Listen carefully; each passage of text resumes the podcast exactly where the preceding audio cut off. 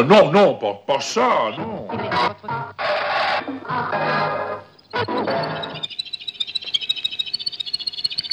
Et alors, qu'est-ce que vous dites de ça?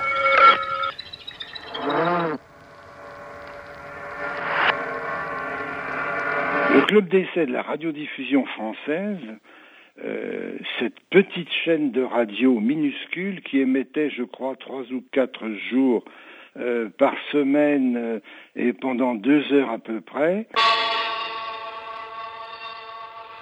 C'était très créateur, très créatif, comme on dirait aujourd'hui. Et en tous les cas, c'était passionnant. C'est la liberté. Saint-Germain-des-Prés est à quelques encablures. C'était une époque où il y avait beaucoup de paroles partout. Mais euh, j'avais 25 ans. On jouait à des choses. C'était très, très excitant. Voilà, c'était ça encore. Les souvenirs reviennent de, du club d'essai.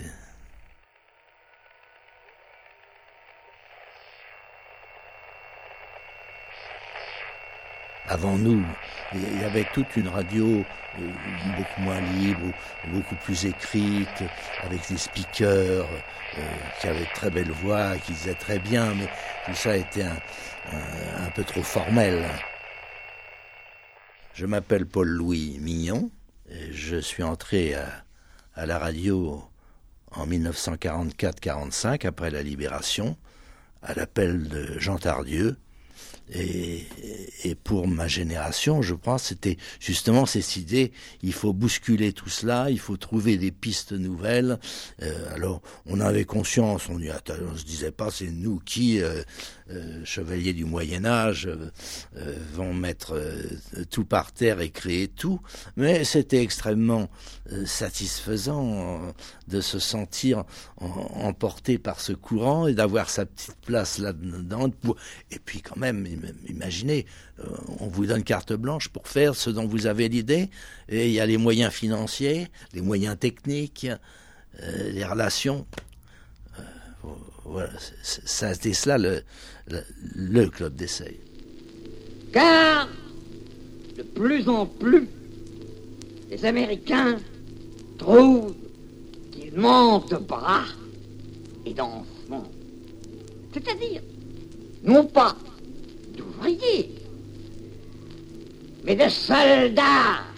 Euh, le club d'essai de la radiodiffusion française, dans les années 1947-48, quand je l'ai découvert, était quelque chose de presque confidentiel qui était écouté par des gens qui aimaient la radio, qui aimaient la culture et qui découvraient un ton qui ne correspondait absolument pas à ce qu'était la radio de l'époque.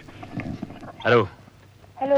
Je suis Pierre Tchernia, Pierre Tchernia qui a, qui a fait ses, ses premières apparitions vis-à-vis -vis du public par le canal du club d'essai de la radiodiffusion française. Qu'est-ce que c'était que l'esprit de ce club d'essai? Eh bien, c'était la réunion de gens euh, qui avaient de l'humour et un humour subtil qui ne correspondait pas aux, aux envies du très grand public. Mais euh, ils existaient. Denise Benoît, Louis Ducreux. Nous présentons par des chansons, une fois par mois ou bien deux fois au mieux, cette émission dans l'intention de nous rendre tous moins vieux. Prêtez-nous donc votre attention, auditeurs de tout lieu, et écoutez avec joie le journal officieux. À vous, Denise Benoît. À vous, Louis Ducreux. Jean Tardieu est un, un poète subtil et, et plein d'humour il dirige le club d'essai. Et, et, voilà un état d'esprit qui fait que vont se trouver, s'exprimer euh, d'abord euh, au club d'essai, puis ensuite à, la télévision, des, jeunes gens qui, sont prêts à tout euh, et, qui, ne connaissent rien à ce métier puisqu'ils vont l'inventer. C'était pas seulement un, lieu de parole, bien que ce soit un lieu de radio, c'était pas seulement un lieu de parole, c'était un lieu oui, de, de, de, réflexion et de cocasserie. Le cocasse était très bien vu. Pour ou contre? Aujourd'hui, pour ou contre les perruques avec Jean-Baptiste Thiers, curé de Champron. Pour ou contre, vous êtes offert par la dame passe avant. Dumaillet, Pierre, euh, né en 1923. Quand je suis rentré à la radio, je suis rentré à la radio chez Jean Lescure. Et Jean Lescure, qui était le directeur des, des émissions littéraires et dramatiques, travaillait avec Tardieu. Tardieu faisait partie de son équipe. Et naturellement, quand Tardieu, quand Jean a fait euh, le club d'essai, on a, on a tous été au courant de, du club d'essai. On est tous, euh, tous les gens de, presque tous les gens qui travaillaient euh, rue François 1er, c'était rue François 1er à ce moment-là, euh, se sont retrouvés euh, 37 rue de l'Université, là à côté. On n'avait pas besoin d'entrer. Dire, ça pratiquement tout était comme ça à ce moment-là. On, on, frappait si on était à peu près bien élevé, mais c'était pas nécessaire non plus. Mais je veux dire, les portes n'étaient pas fermées à clé comme aujourd'hui. Il n'y avait pas de code. Entrez. Ah, c'est vous. Donc, euh, on a su tout de suite ce que c'était, que c'était un endroit où on pourrait essayer ce qu'on voulait faire sans que ça se passe forcément sur l'antenne d'ailleurs. Mais on se prenait pas au sérieux en tout cas. On n'avait aucune raison de se prendre au sérieux. Ça, ça qui était pas tant. Jean-Baptiste Thiers condamne les perruques. Toutefois, monsieur le curé, n'épargnez-vous pas les petites perruques? Je les condamne également. Mon nom et, et mon prénom, c'est Bernard Blin. Ex-ancien, tout ce que vous voulez. J'ai fait partie du comité d'histoire de la radio et du comité d'histoire de la télévision. Après la guerre, j'ai eu la chance de bénéficier d'un séjour dans un chalet d'étudiants à Combloux. Alors il y avait les résistants, il y avait les déportés, il y avait les prisonniers de guerre. Et parmi les occupations de ce chalet, il y avait une toute petite installation radio. Et j'ai eu l'occasion là de préparer une, une adaptation radiophonique, si on peut dire, bien que c'était uniquement la distribution dans les chambres, il n'y avait pas d'émetteur.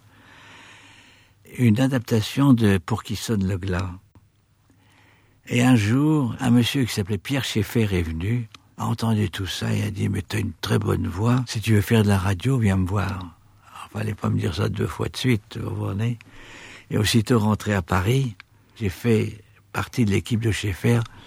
Je suis rentré peut-être juillet ou 1946. C'est très difficile de parler de Schaeffer parce que c'était un génie. Un microphone peut explorer pour vous le monde et vous informer de ce qui s'y passe. Il peut explorer le temps et recréer le passé perdu, mais il peut aussi explorer l'imaginaire. Il peut être une machine à rêver. N'est-ce pas parce qu'il est aveugle qu'il a tant de pouvoir? Certains ont cherché à dire qu'il y avait eu des humeurs entre Schaeffer et Tardieu. Ce n'est pas vrai. Et moi, j'étais protégé, si je puis dire, par Schaeffer qui m'avait amené aussi bien que Jean Tardieu qui m'avait accepté.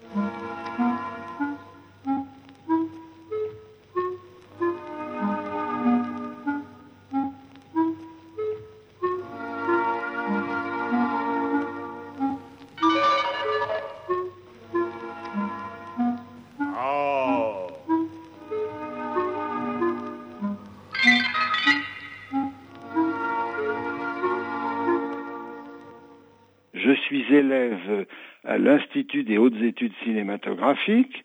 Un jour, en lisant le tableau réservé aux messages qu'on adresse aux élèves, je lis le club d'essai de la radiodiffusion française euh, vous invite à, participer à ces séances d'improvisation. Ah, je me dis, qu'est-ce que c'est que ça? Par curiosité, j'y vais. L'indication portait, euh, j'improvise, euh, mardi à 17 heures. Euh, j'arrive en retard parce que j'avais dû rater le métro euh, et je pénètre euh, dans un hôtel particulier, rue de l'université. On me dit les improvisations, c'est au premier étage. ah bon, très bien, j'arrive, je frappe à la porte et dans une grande pièce, je vois assis par terre sur de la moquette, Dieu merci, euh, une quinzaine ou une vingtaine de garçons et de filles, et puis euh, deux hommes, Bernard Blin et Jean-Marie Oberlin, mais je ne les connaissais pas bien sûr. Et l'un de ces deux hommes, Bernard Blin, il me cite gentiment, avait euh, sur la, une chaise à côté de lui son chapeau, on portait encore beaucoup de chapeaux à l'époque. Il prend le chapeau, il me l'envoie. Il fallait qu'il improvise sur le chapeau. Je l'attrape et il me dit improviser sur ce chapeau. Et m'a-t-on raconté je me suis mis à dire. Euh... Il a improvisé sur le chapeau. C'était le chapeau de son frère. Qu'est-ce qu'il voulait faire ici? Il avait... Oh là là Mais c'est le chapeau de mon frère, ça. Mais mon frère est venu ici. Mais mon frère fait pas de radio. Qu'est-ce qui s'est passé? Et puis voilà, j'ai improvisé, j'ai fait rire tout le monde. Je, je me suis senti très libre et, euh, et je me suis assis sous les applaudissements.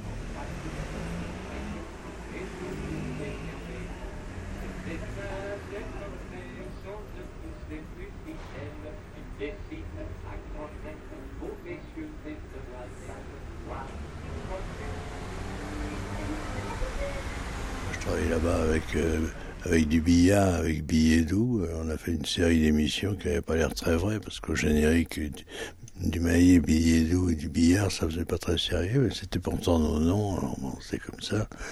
Et je sais pas, je me souviens qu'on on faisait grossir des bruits de mouches énormément. Euh, on, a, on a beaucoup travaillé le son. Il y avait un ingénieur du son dont j'ai malheureusement oublié le nom et le, le, le son, le, enfin, je veux dire, la, la, la, matière même radiophonique première, si je puis dire, était quand même quelque chose dont on tenait compte. Je me souviens pas d'émissions constituées, parce que je sais pas si... Ça, je sais plus comment ça s'appelait. C'est peut-être aussi pour ça que c'est difficile à retrouver, hein, c'est que je sais plus comment ça s'appelait. Ça s'appelait peut-être pas, d'ailleurs les choses n'avaient peut-être pas besoin de s'appeler finalement. Non, je veux dire, c'est vrai. Euh, s'il devait vaguement générique pour le principe, mais enfin, je. Je sais qu'on avait inventé un personnage qui s'appelait Monsieur Faber, qui est plus ou moins le bon Dieu. On a raconté 50 fois la création du monde, enfin, de la pluie, de je sais pas quoi, de, tout. Prenez les choses. À, partir des exemples que tout le monde connaissait. Quoi.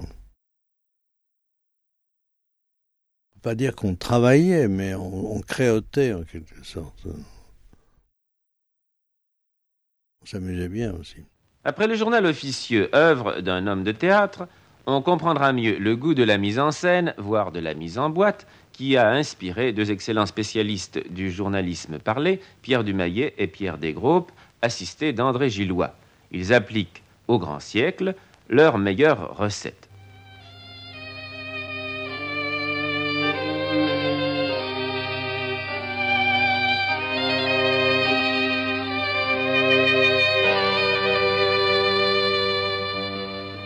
Racine. Prénom. Jean. Date et lieu de naissance.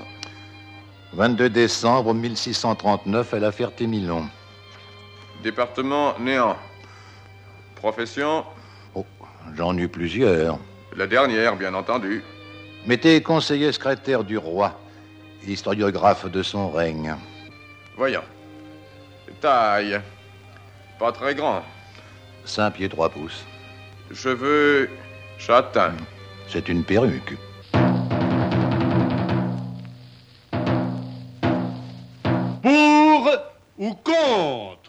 C'était en, en 46 à peu près, je pense, à ce moment-là, enfin au début du club d'essai, quand Artaud venait de quitter l'hôpital de Rodez où il avait été interné pendant longtemps.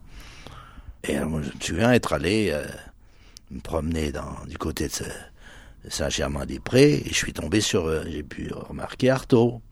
Et alors je me suis présenté et je lui dis voilà, monsieur, si vous voulez, euh, la radio, on met le micro devant vous, vous dites ce que vous voulez.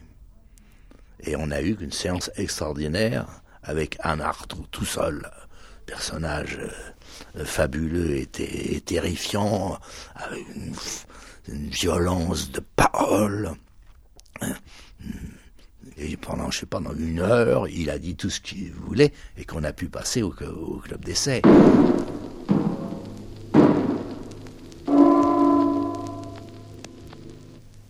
Et à quoi vous a servi, monsieur Artaud, cette radiodiffusion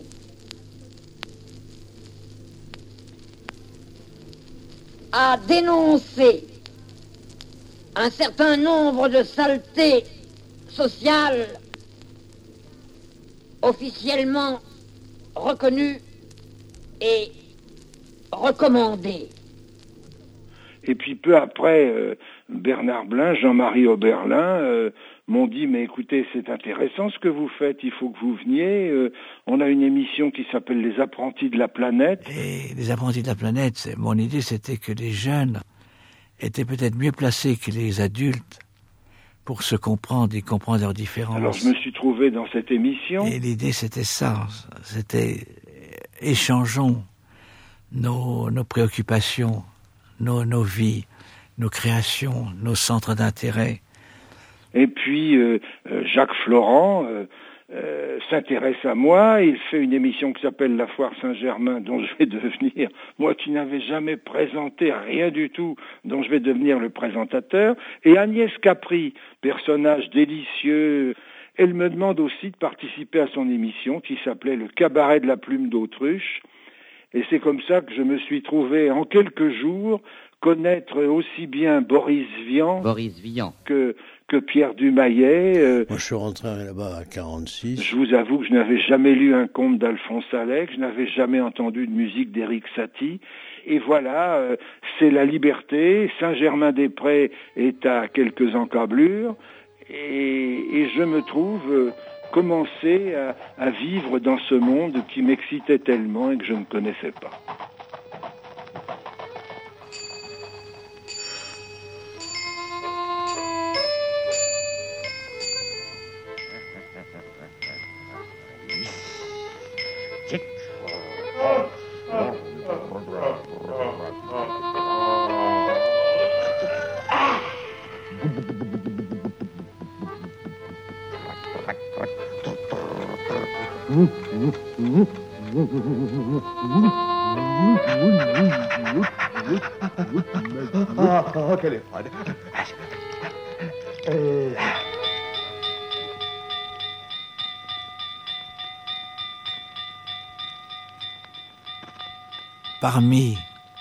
Les innovations, le souci de, de, ne pas être en retard et donc d'être en avance pour être sûr de ne pas être en retard, je me souviens d'avoir été un des tout premiers d'avoir passé à la radio des vedettes comme ces trois-là, Claude Bolling, Claude Luther, Boris Vian. Dans sa série d'émissions sur le jazz au quartier latin, le club d'essai de la radiodiffusion française vous présente aujourd'hui l'orchestre du tabou. Le jazz au quartier latin. Ah,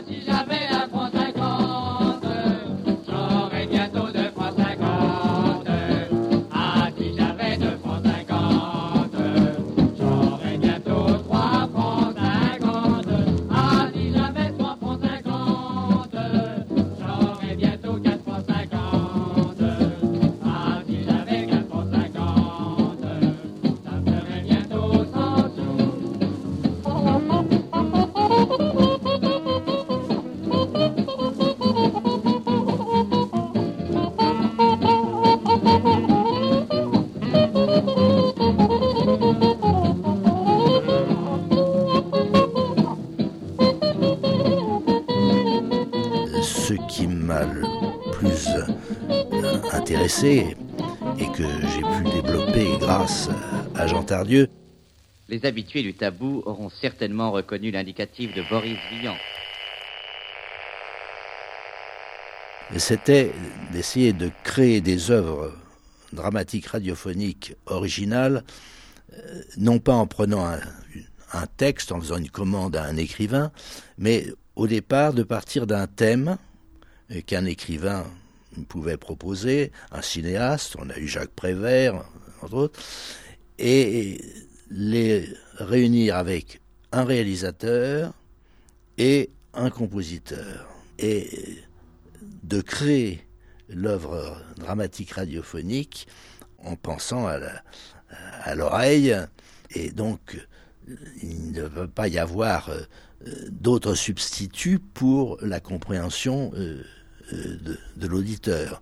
Et là, nous avons eu toute une série de, de créations qui ont d'ailleurs eu du succès parce que la première, elle était au départ l'idée d'un scénariste, Jacques Constant, qui avait apporté une idée qui s'appelait Frédéric Général, qui est une sorte de comédie euh, satirique sur les militaires. Ça a été associé avec une très belle compositeur qui était Claude Arieux, et puis comme réalisateur Jean-Jacques Vierne. Et cette première réalisation que j'ai pu euh, amener à, à l'antenne euh, a obtenu le premier prix Italia qui a été créé à cette époque était de décerner un prix à une œuvre radiophonique européenne qui paraissait la meilleure.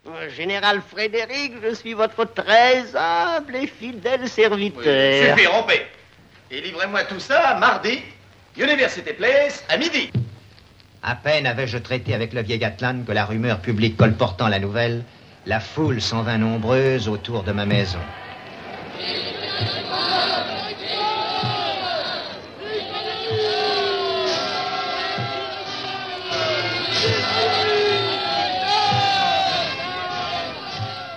Général Frédéric, voici ton régiment Et aussitôt d'un même élan, le régiment entier entonna l'hymne aux braves. On a eu alors des œuvres dramatiques avec une importante qui était, euh, j'ai fait travailler avec Camus. Je suis allé voir Paul Éluard, euh, René Char. Mais j'ai connu André Gide, Darius Milhaud, j'ai connu Fernandel, j'ai connu Camus, j'ai connu Amrouche. Vous vous rendez compte? Et quand je dis que j'ai connu, on a travaillé avec eux. Ils vous accueillaient tout de suite, ils vous écoutaient, étaient prêts à collaborer. Parce qu'après avoir vécu les, quatre années d'occupation, euh, les, jeunes gens comme j'étais, et, les écrivains déjà en place éprouvaient un tel besoin de, euh, avec cette libération des esprits, s'abandonner à, son inspiration si bien qu'il n'y avait pas de mur de barrière entre les uns et les autres on n'imagine peut-être plus maintenant ce qu'a été le climat de fermentation intellectuelle et artistique du lendemain de la libération. Nous avait entassés sur le voici que nous sommes des hommes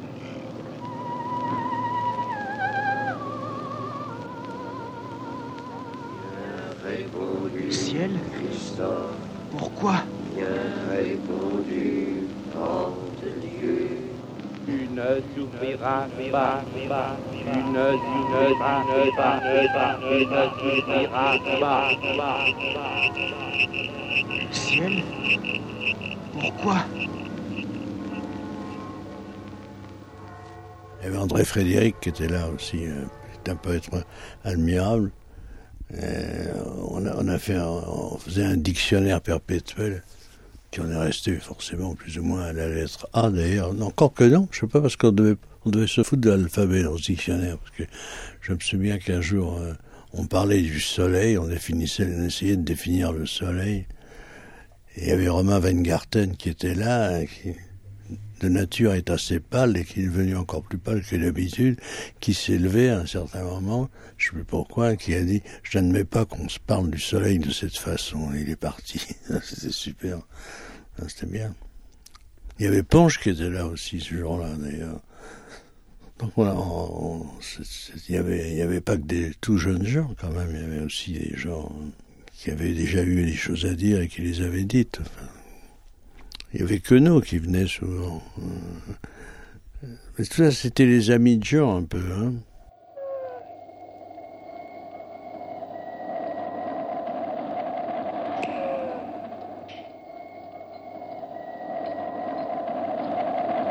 Jean Tardieu était à la fois poète, dramaturge et musicien.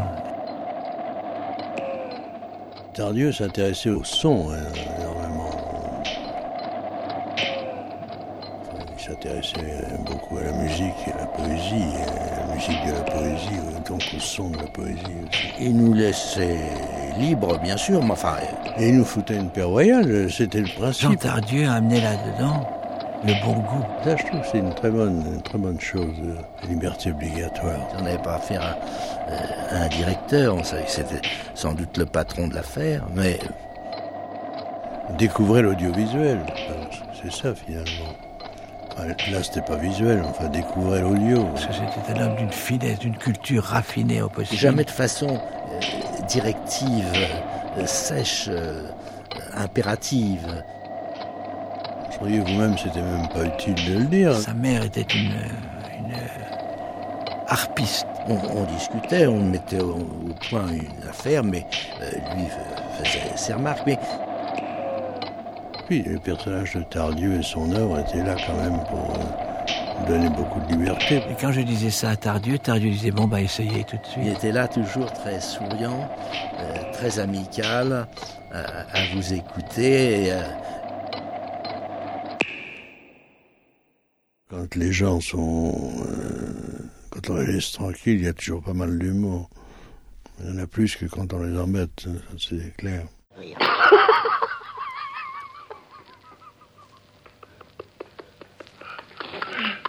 Oui. pas tenir.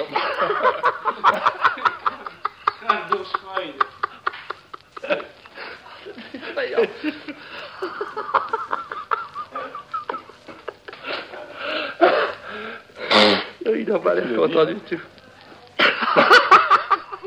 Ce qui l'intéressait, c'est ça, c'est qu'est-ce que, qu'est-ce que quelqu'un peut faire même si on ne demande rien. Finalement.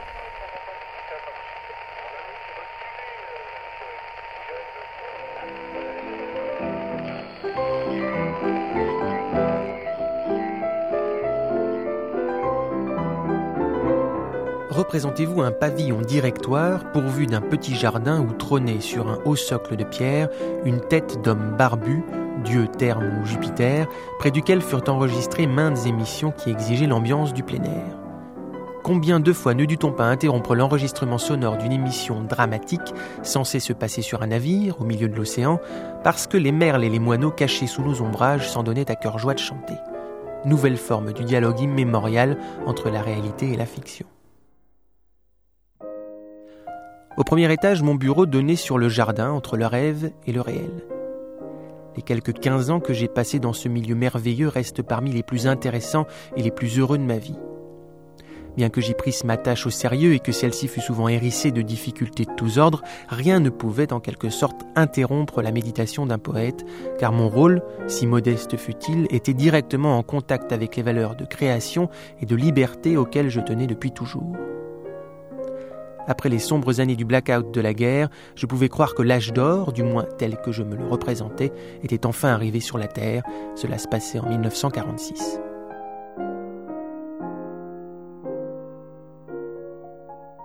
Jean Tardieu, on vient chercher Monsieur Jean.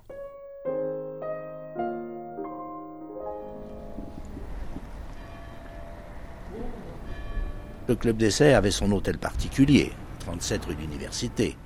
Euh, il y avait une cour d'entrée, il y avait deux étages, euh, avec le studio au premier étage, au deuxième étage c'était le, les bureaux, il y avait un grand jardin derrière où on réalisait des émissions qui, qui appelaient le, le, plein air. Euh, dans, le studio, un souvenir personnel parce que ça était merveilleux, c'est que une fois dans les productions que j'ai faites, j'ai monté l'Henri IV de Shakespeare dans une adaptation nouvelle de Maurice Clavel avec Gérard Philippe. Et alors il y avait des moments où on, allait dans le jardin parce qu'on voulait entendre des petits oiseaux, parce qu'il n'y avait pas de circulation euh, à ce moment-là qui aurait obscurci le, le son.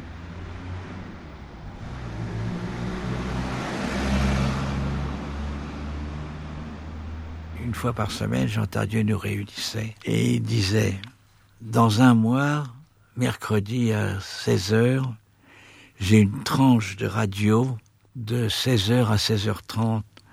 Je voudrais qu'elle soit essentiellement sur la poésie contemporaine. Je vous écoute.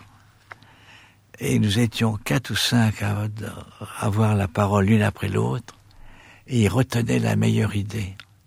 C'était terrible. On n'était pas viandard, si je puis dire. On n'était pas gagneur. Il y avait des gens qui, qui étaient là pour s'habituer, en quelque sorte, au, à l'instrument, déjà. Le micro, c'est un truc auquel il faut s'habituer un peu, quand même. Chacun, a, il me semble, chacun savait de quel côté il, pouvait aller, il avait envie d'aller, s'il avait envie de parler fort ou de parler pas fort.